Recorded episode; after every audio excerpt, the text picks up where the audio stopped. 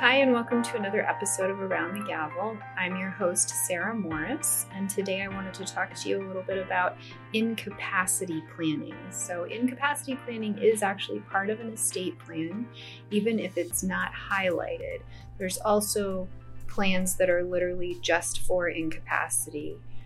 These things have come up more recently because there are more people that are at risk for early onset dementia and Alzheimer's disease.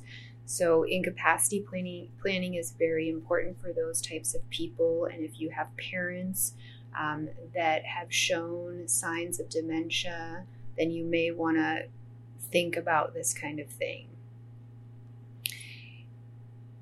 So, what are we talking about when we say incapacity planning? Well, it's like I said, it's part of an estate plan, but unlike estate planning as a whole, you're planning for a possibility, not an eventuality. So, with an estate plan, you're eventually going to pass away, so the plan will eventually kick into action. With incapacity planning, hopefully, it never does kick into action, but in case it does, you have a plan.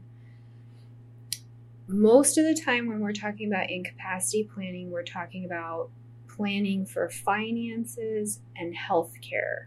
So we I know I've spoken to you before about powers of attorney and specifically powers of attorney over healthcare and finances. There's two those are two separate powers of attorney.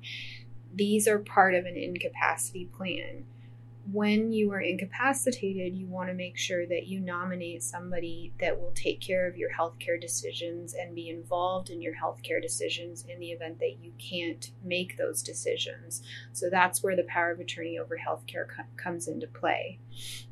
You nominate an agent to be your healthcare power of attorney, and this agent, you can you also tell them kind of you give them some guidance about what you want to happen, but they also are able to make those decisions for you if you can't make them. It helps the doctors, of course, and the healthcare providers because they have to be able to talk to someone about what's going on with treatment and what what should be happening and what they can do for you, et cetera, et cetera. So there has to be someone to talk to. If you don't have a power of attorney over healthcare and you are incapacitated, it can be a challenging time for your loved ones and family because if you've got more than one loved one, more than one family member that's involved, then maybe they don't agree, number one. So there's fighting between the family members and the loved ones. Number two, the court may need to get involved to decide who actually will be the person that makes those decisions. So it can cost money. You may have to go through a legal process. That's why incapacity planning is actually a very helpful and critical thing that you should think about doing. Um, that kind of segues into the power of attorney over financial. So if you are incapacitated, you probably still have bills that you need to pay and somebody's going to have to be able to do that. Somebody's going to be have, have to be able to access your bank account to pay the bills as well as accessing those accounts that you need to pay so the actual billing accounts as well. And again, if you do not have a power of attorney over financial decisions that you can present to your bank and to the bill- billers, um, then you may have to go to court so that the court can order somebody appointed to, to deal with your finances while you're incapacitated. Uh, that's another reason why this is an important document.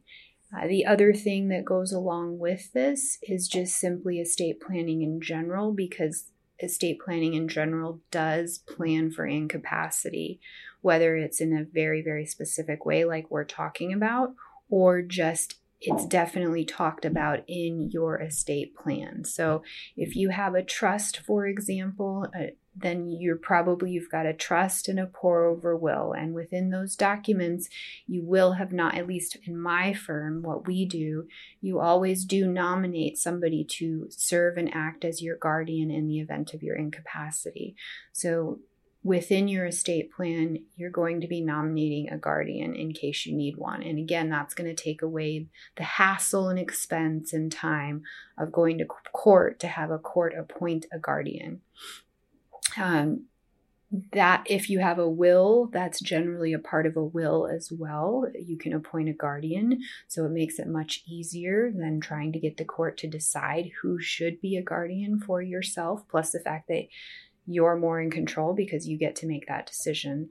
So, these are all things that you want to consider whether or not you are at risk for dementia or any other kind of a mental illness that could incapacitate you um, or, of course, there's physical incapacities that make it hard to do things as well. So, I just want to emphasize that incapacity planning is a real thing and it is something to consider, especially if you're high risk for certain uh, diseases.